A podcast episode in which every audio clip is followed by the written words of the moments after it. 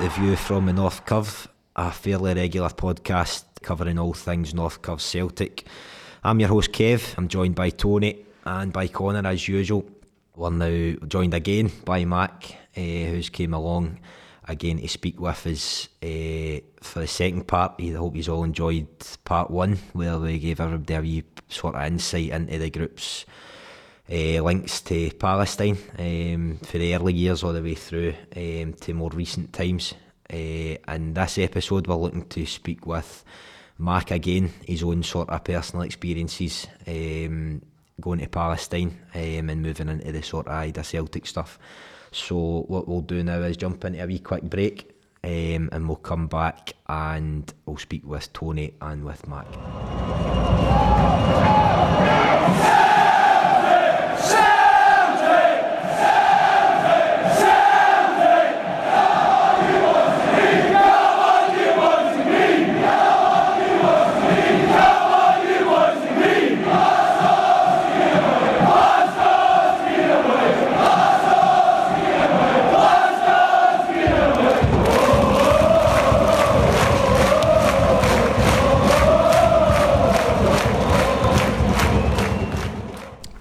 So, troops, that's us finally here.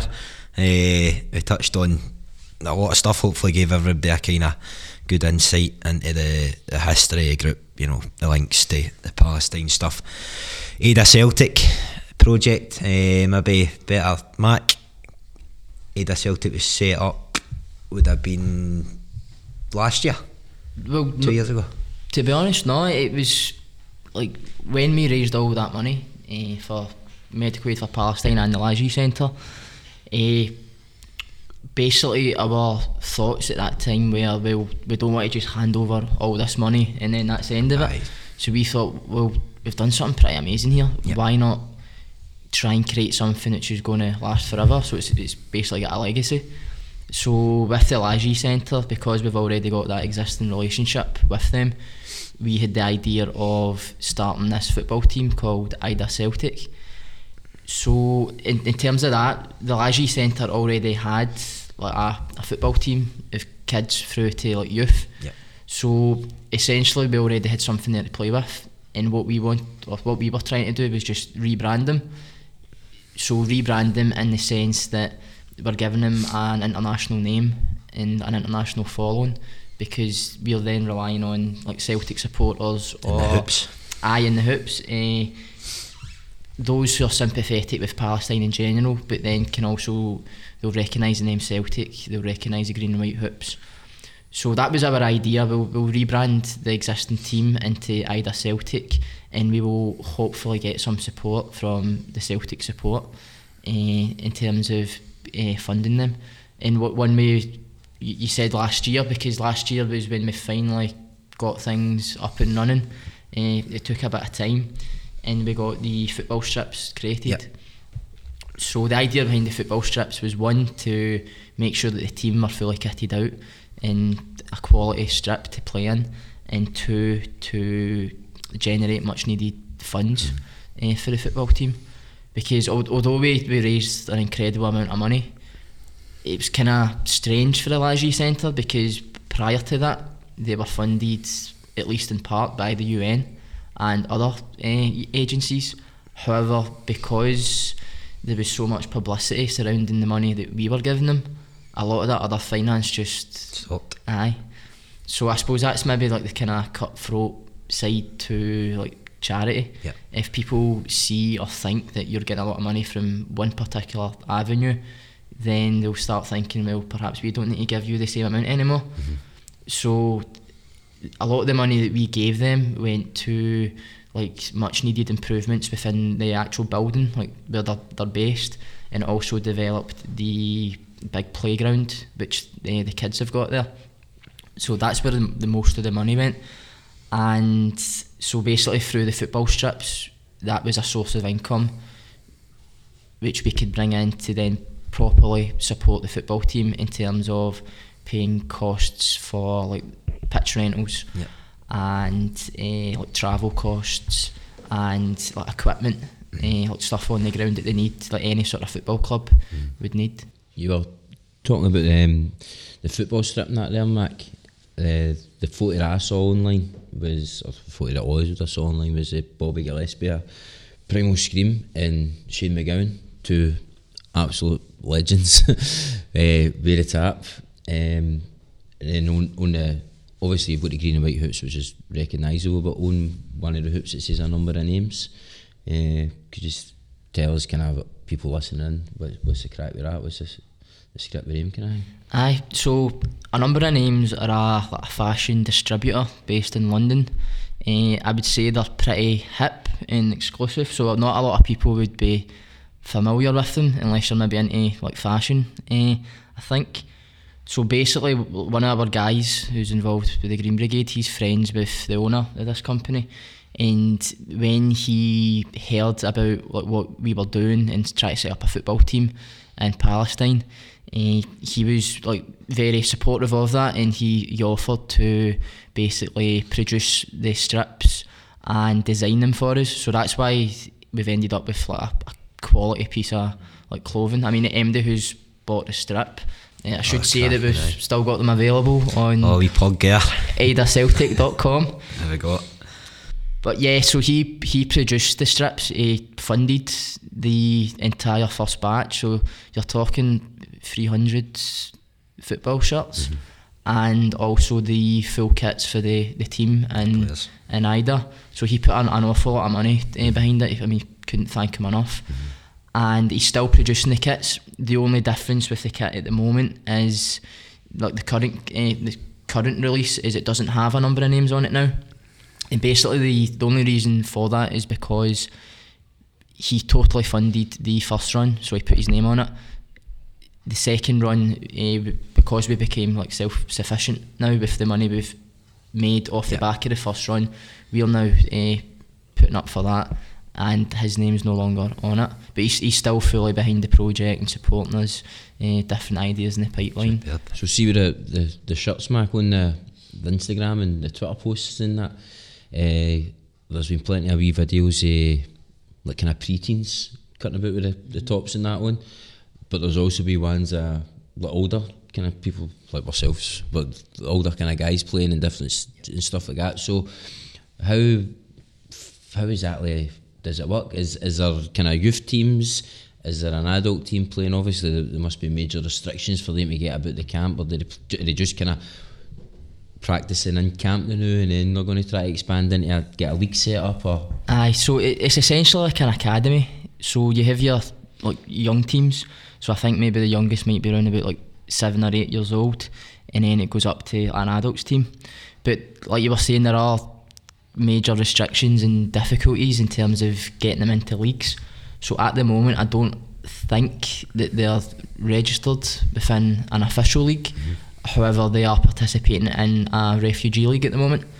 So we're trying to get some updates and content uh, coming through in terms of like uh, the matches they've been involved in. A lot of the stuff we have at the moment is like kind of internal like training stuff. Mm-hmm. So that's just the stuff that you've maybe been seeing on social media. Uh, we hope to get more uh, footage coming through to keep people up to date in terms of uh, like actual matches getting played. But like I was saying, there are major like restrictions and complications. Um, even just moving about like within the West Bank, you could be stopped at any point. And in, in terms of like official recognised leagues, a lot of it's kind of political and like bureaucracy. Yep. So again, that's difficult. But I think the most important thing for us at the moment the is just challenge for the Green Brigade. but for us, like the, the fundamental issue behind this is creating funds to send to the Lajee Centre to give the kids through to adults a chance to play football, mm-hmm. uh, a chance to be able to rent parks to play their football in, uh, give them equipment, etc. So it's, essentially, it's all about fundraising uh, to give them a chance to to play football really. So, Mac, just to bring you in again, mate, you you mentioned earlier on um, about you know going over yourself and you know seeing things firsthand, and uh, you'd said to me there about you are you're due to go back over quite soon. Um, do I just give everybody a kind of insight into your own experiences for being you know going over there and and what everything's like? Aye, so it was March 2018 was the, the first time I actually went to the Middle East, and that was Lebanon. So basically, a few of us went there like, purely for a, a holiday. Yep. Uh, bit of a strange destination to most, maybe, but uh, it was actually amazing to be honest. But one of the things that we did whilst we were there was we visited a Palestinian refugee camp. So, uh, Lebanon being where it is, uh, it borders Israel or what should be Palestine, and there are like millions of Palestinian uh, refugees in Lebanon. So we visited one of the refugee camps called Burj El Barajneh, and it was grim. Like it was, I suppose it's kind of what you would expect a refugee camp t- to be like in terms of just right narrow like, alleyways, which were like their main roads, and like everything was built up the way, so it was just like block on block on block on Yep. top of each other, like no health and safety or, whatever. Eh, electrical wires just hanging like from everywhere and anywhere, like down as low as kind of head height.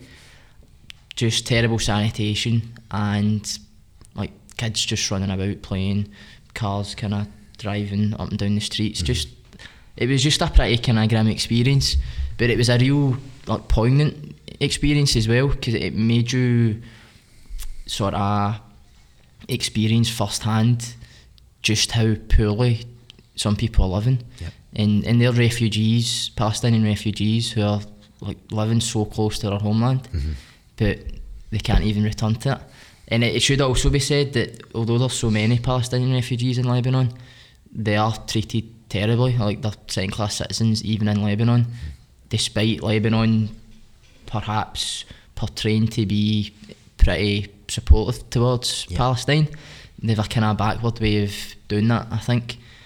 And uh, one of the sort of highlights of being in that camp was we just got speaking to people, and uh, like we struck up relationships uh, just through football, through Celtic, and they immediately knew who we were when we were telling we were from Celtic, the Green Brigade, and they were able to bring up pictures of the stuff that we did for like match-a-fine stuff.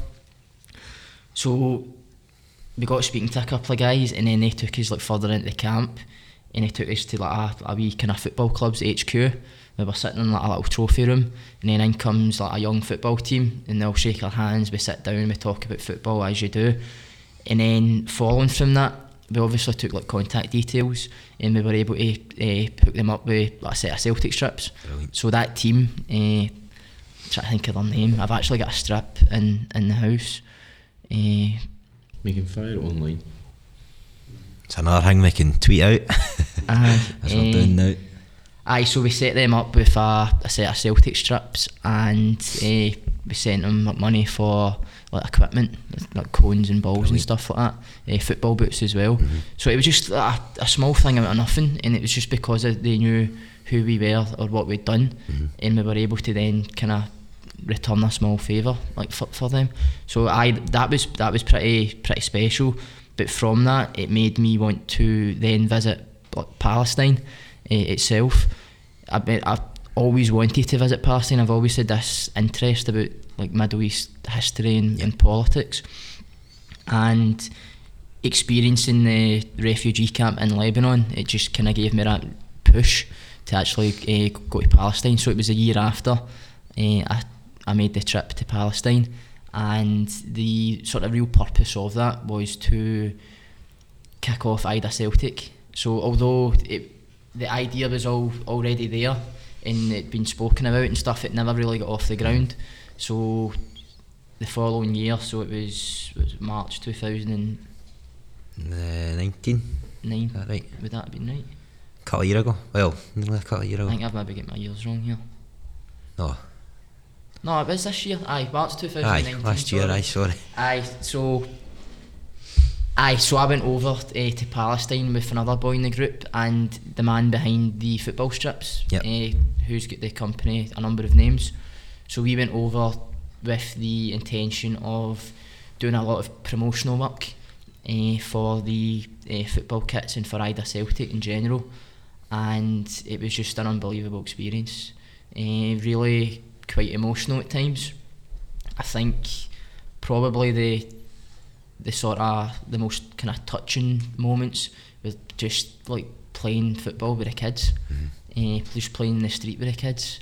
I, so when you're in uh, Aida camp and you've got the separation wall which runs like a right angle, and part of that wall was actually built through the refugee camp.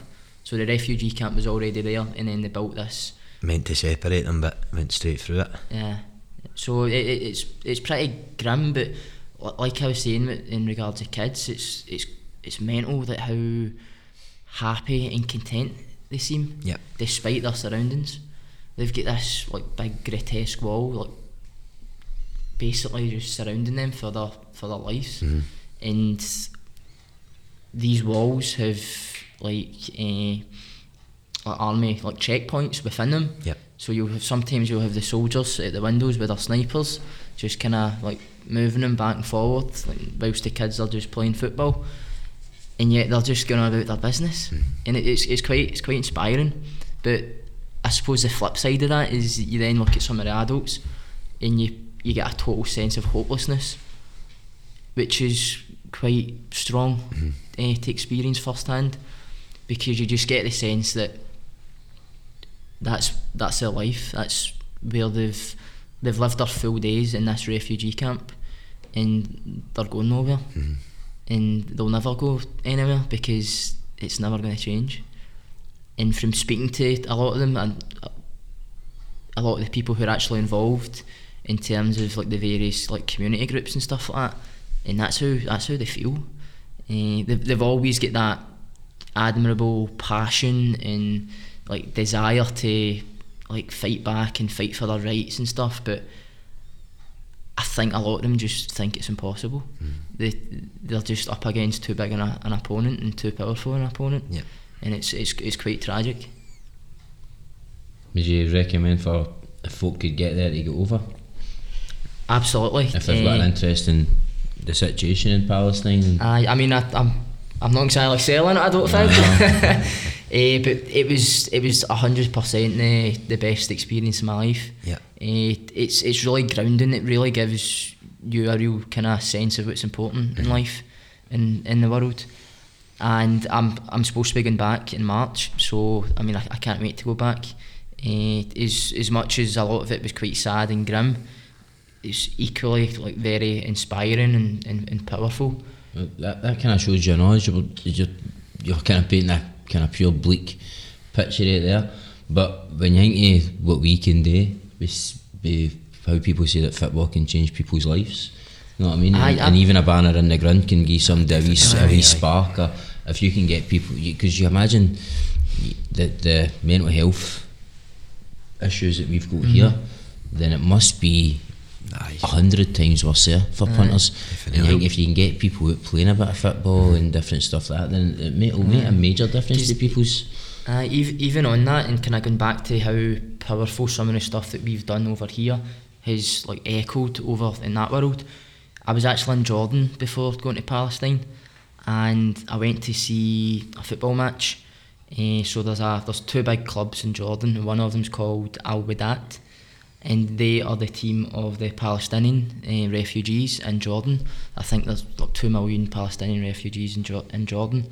So this team represents them, and they've got an ultras group. So naturally, I was kind of uh, drawn to go and see this ultras group, speak to them, being that's what I'm into. Yeah.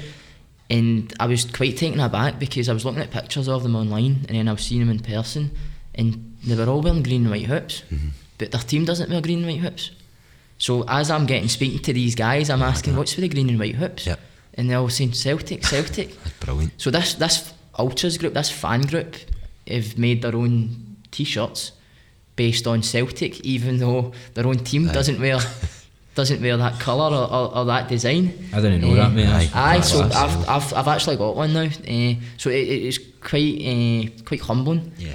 And uh, when I when I first met these guys and I got, I got speaking to a couple of them, and next minute there was a big crowd around me, and it, everybody just going, "Oh, Celtic, Celtic, Palestine, Celtic," and they're showing me all the pictures of, of the stuff that, that we've we've done. So, aye, it was it was quite quite special. So, Matt, you, you'd mentioned about going back over. Um, I'd heard there's a bit of running involved when you're. Aye. so ba- basically, when I when I was there last March, I I decided to take part in the the marathon. I only did the half marathon, but I only decided the day beforehand that I was doing it.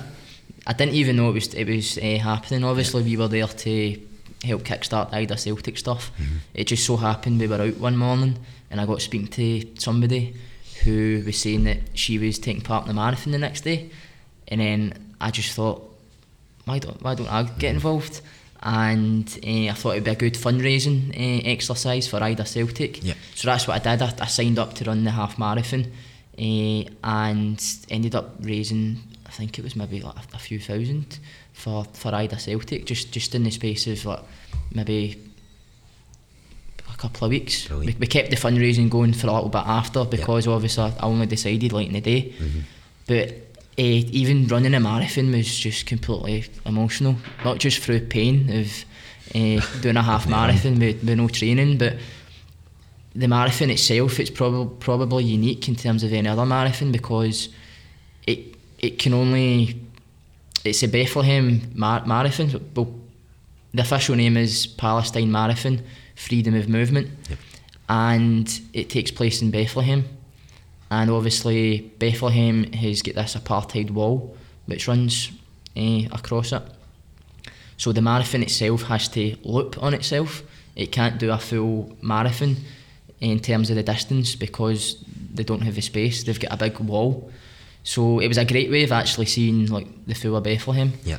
And uh, you go in and out a couple of different refugee camps, and you've got kids in the in the streets just cheering you along. And it, it was a major like, international event. There's like thousands of people there from all over the world, and everybody's cheering each other on. Uh, so I and just when you're running in, in that environment and you're thinking about where you are and what's going on around you, it, it does get quite emotional. I was kind of close to tears at, at points, but uh, I did sort of commit to returning to do the full marathon. I'm, I'm intending to return there the 27th of March. I'll be doing the full marathon. Fuck's sake, that's fucking scary. uh, I've, I've, I've basically just started running again since Christmas as well. I'm not looking forward to it. But How many miles a full marathon? 26. 26 Oh, miles. aye. fuck that. Scary. So is it just yourself going over? For, I- for fundraising wise? I think it's just myself taking part. Yeah. There's possibly two or three of us going over. Eh, but I- I'm sure within the next kind of weeks or so, we'll get some fundraising going out. All money going towards Definitely. Aida Celtic. Aye, so the marathon's on the 27th of March. And you were doing a bit of fundraising. We could stick the Another fundraising on for the the Twitter. if, if you want, mate. Keep everybody updated. Aye. So, so obviously you, you go over there and you, you you know right away that things are going to be quite heavy and like an eye opener. But my first uh, night in the camp, there was a prisoner release, and when I say prisoner, it was actually a, a 15 year old boy, I think, uh, being released. And basically, what they do when there's any prisoner release there is like those closest to him, so maybe it's like his father or like best friends or whatever, they'll go to the prison and collect them and then bring them back to the camp and there'll be like a celebration. So, what happened then was after this boy had been collected, there was like a like a cortege of cars which basically took over the streets of Bethlehem. So Aida Camp itself is like right on the edge of Bethlehem. Mm-hmm. It's not like right in the sort of main town of Bethlehem. But basically all the like cars from the camp just went wild on the streets of Bethlehem and they were just like tooting their horns and uh, like revving their engines and like screeching their brakes against the tyres and stuff like that. And the car at the very front of this like cortege of like vehicles had a big massive boombox just blaring out like Palestinian rebel music, and uh, from basically every car you had people hanging out the windows just shouting and like praising and like celebrating. Uh, most of them waving red flags, and the red flag was of the PFLP Right. the Popular Front for the Liberation of Palestine. Good, I get that one right. Eh, so so basically, th- this uh, specific boy, he came from a family who are aligned with the PFLP. Uh, within the camp, there'll be very, various different uh, political affiliations. It just so happened that was his. So the cars then moved from Bethlehem, sort of main town, into the refugee camp, and they approached his street. So everybody was there ahead of him, and he was at the back now, and he was basically brought in to his street, so outside his, his home, just Yeah. like a, a very kind of narrow uh, alleyway with sort of high, not high rise, but like blocks just built on top of each other Yeah. because obviously in a uh, kind of like narrow confined space like that you can only build up you can't build out the way. So they come into his street and there's red bunting everywhere red flags everywhere. All the like women and girls at the camp were like on this outside his home and they had like drinks and coffee and cakes for everybody Eh, the music was blaring. This boy get lifted onto the shoulders and just passed around everybody and he was singing and dancing. And it was really quite strange and emotional. And one thing I'll never ever forget is that the guy I was with, the guy I was staying with over there, he made a comment to me. And what he says was that he knew that boy before they get arrested. And then seeing him now he's, he's not the same person. Right. So basically, what he was telling me there is he's been in jail. He's a 15 year old boy and he's spent the last two years or so in jail, in an Israeli adult jail, and he would have been tortured. And he probably hasn't seen his family in all that time. And you could just tell by looking into his face and his eyes that he was gone. Like, he was, he was different, he was changed forever. And then the second thing, which I'll never forget, was then he had an, an embrace with his mother and his grandmother. So he's he's been danced around the shoulders and he's getting flung up in the air off all his, his friends and Yeah. stuff like that. But then he comes down and he hugs his mother and his grandmother and it's just seeing that it was just like wow Incredible. it's it's mental. I mean I, I couldn't imagine going to jail for two years now. I mean a a fourteen year old boy who would have been tortured Mm. inside. So my final day in Palestine, we took a trip to Hebron, and this was the day after the marathon, so I was in absolute bits. And we'd actually planned to go earlier in the week, but it was difficult because the guy that uh, we were staying with, he was going to drive us. However, his car was stolen, so that would perhaps lead to difficulties. Yeah. Eh, Just and- a bit. when when I say when I say stolen, it's it's not as if he's like some mad criminal. It's actually the done thing in in Palestine. Uh, basically, like the Palestinian Palestinian territories are surrounded by these illegal settlements, and these settlements are just cropping up everywhere and anywhere, and they're getting closer and closer uh, towards the like designated Palestinian territories. Yep. So what you get is you get brave Palestinians who will venture out into these uh, illegal settlements, like through the night or whatever, risking their lives obviously. If, if they get caught, they're getting shot, and they'll steal like motorbikes and cars and whatever they can get their hands on. They'll bring it back to the Palestinian territories, and then they'll sell it to people like at affordable rates. Yeah. So a bit like kind of Robin Hood, I would say. Uh, so anyway, So how uh, did your man's motor get plugged in? I thought, well, he's obviously Somebody- bought it off somebody who's who's been out and ventured. We'll need an update. We'll need an update when you come back the next time. So, how did we get to Hebron? I think we, we got a shared taxi uh, down to Hebron, but uh, Hebron's quite a iconic and famous part of Palestine because it's one place where you really do see apartheid in action because the streets are literally segregated.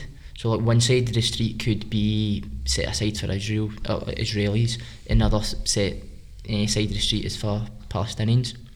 So as we're in sort of like downtown Hebron, it's really just like any other like Middle Eastern uh, city or town. Like for anybody who's been or seen Yeah. a Middle Eastern like Arab uh, city, very kind of busy, like uh, on the street markets and bazaars, uh, very loud hustle and bustle, uh, so much energy in there. Yeah. And then as you move away from that and you approach what's referred to as like the old town, and that's like the old historic like city walls and like where the real sort of history and culture is. So what used to be like the sort of like main focal point of the town, it just gets quieter and quieter and quieter. And that's because you're approaching like the traditionally nicer end, Yep. which is just gradually been taken over by uh, Israel. So as as we approach this, the crowds just start to vanish, and the shops become quieter, or they're closed down. And to actually enter into like the old city walls, you need to go through a, a turnstile system. So this is you going through the Israeli checkpoint. And it was easy enough for me because I had a, a British passport. But the guy I was with, he was a Palestinian, so he get uh, like a, a few questions uh, or whatever, and then we, we eventually get through. But as we passed that checkpoint, it was just a ghost town, like lit, literal nothing there. There was maybe a couple of like pa- Palestinian shops, nobody in it. There was nobody walking the streets. There was no cars. It was just mental. It was it was quite bizarre. So we basically went a walk around a big loop because he just wanted to show me uh, this place and how kind of uh, strange it is. And it's it's weird. I remember looking at one building, and if if you kind of picture an apartment block, and there was an Israeli flag in every window, and then there was just like a one in the corner which had a Palestinian flag. And basically, that's just a sign of what's happening there. Like that full building was Palestinian, and just gradually, like Israelis are moving in, and they're taking it, and there's just that one Palestinian uh, person who's just been stubborn and he's not moved out yet. But by now he's probably gone. Yeah. He's probably uh, totally Israeli now. And walking around that area, uh, some of the streets you'll have like a, a metal like iron fence where basically you can't cross because that's the Israeli side. Right. So you could see like Israelis walking down their side of the street, and uh, although Palestinians could be on the Palestinian end, it's just a ghost town because so many of them have just gave up and sort of moved out Yeah. uh, of that area. And uh, that was the first time I had a proper encounter with the Israeli Defence uh, Forces, uh, their, their soldiers. So basically, we, we were just walking around that area, just having having a look. He's sh- obviously shown it to me, and these two young guys, probably 18, 19, so very young, they, they call us over, start asking what we're up to, but just so, so cheeky and kind of aggressive and in your face. Uh, not so much with me, but obviously with the guy I'm with, Yeah. quite a big guy, older than me, uh, clearly Palestinian, and just giving him just total, total grief. And just the way they looked at him, the way they spoke to him, and then they would ask me like, "Who are you?" Papers, shows your papers, and then the, the way they spoke to me as well. It was just like grim. I just absolute no respect, Yeah. and it it just kind of like it sums up the total kind of hopelessness I think because you've got young young guys who are in that position of just total power mm-hmm. like standing there like with all sorts of weaponry and they've just got absolute no regard for for a Palestinian. And, and then thankfully we managed to move on from, from them without any great hassle. And then we met a couple of young Palestinian boys and just had a wee kick about with them in the street. So it was just it was small moments like that that just made things Yeah. like quite powerful and, and memorable because you've got a couple of young kids there who they're just getting on with life. They, they, they don't know anything different and they're just quite content kicking their ball along the street. So it was it was really quite uh, quite special. And then as we moved on and we left the old town area, so we went back through the, the, the turnstile, the checkpoint, and we've then encountered a, a group of Israeli settlers. So basically, they were getting a tour of this area with the view of them moving in. Right. So basically, they, they had like a total like, armed guard of uh, soldiers, like all their guns and stuff like that. So we were just standing there watching them getting this tour around this this area because obviously they want them to move in Yeah. and, and take it over. And the guy I was with there got recognised by one of the one of the soldiers. So he actually approached us, and uh, the guy I was with is a photographer, and he's well known within Aida camp. So there was a clash in Aida camp maybe like a year or two previous to this, where he got shot in the eye, and he's got he's got a big scar which goes around his eye, and the one of the soldiers who was there recognised him from that day. So he came over and he started giving him grief. And because he's a photographer, he goes everywhere with his camera. Yep. Because it's also, I suppose, it's one way to try and like mitigate any type of uh, like harassment or uh, possible kind of uh, Aye, No, hassle, no, anyway, ha- hassle that they Yep. could get. He claim he rips out his camera and says photographer, press, etc. So that's what kind of happened there, and I don't I don't know if you've seen the, the, the small video that I took, but I was videoing it at the time, and I was videoing the, the young girl who was a soldier, and then I, I, I turned the camera back. She's got the big camera right in my face. It was uh, Aye. quite a funny moment. But uh, it was it was quite a, a grim uh, way to end the trip, I think, but just totally real. Like huge eye opener. Aye, I mean, as, as much as I would, I would really encourage anybody who can to go over there and and, and see Palestine and experience it. I mean, the, the people are amazing. Like, you will not meet a friendlier, more more hospitable uh, people uh, than, than Palestinians. Even across the Middle East in general, like, anybody I've encountered over in the Middle East have been like that.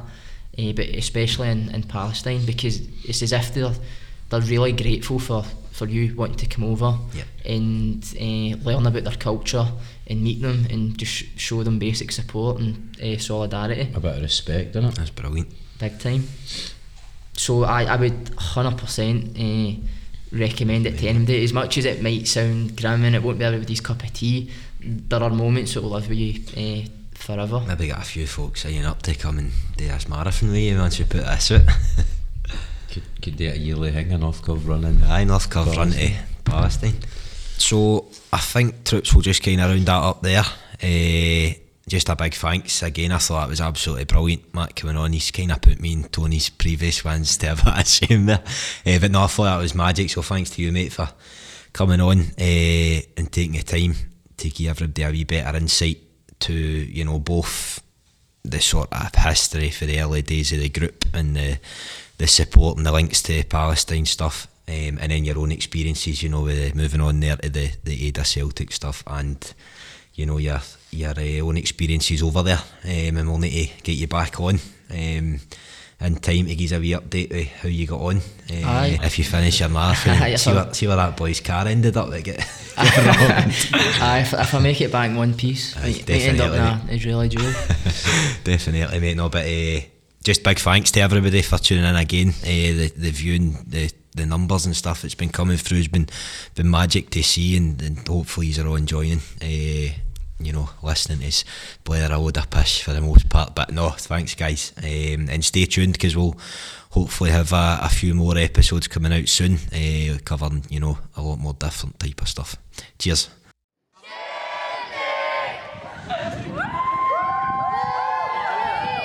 Thank you for your solidarity. We love you, Celtic. Thank you, Celtic. Thank you for all the people who support Palestine. I love Celtic. Thank you, Celtic. We appreciate all what you have done. Thank you very much.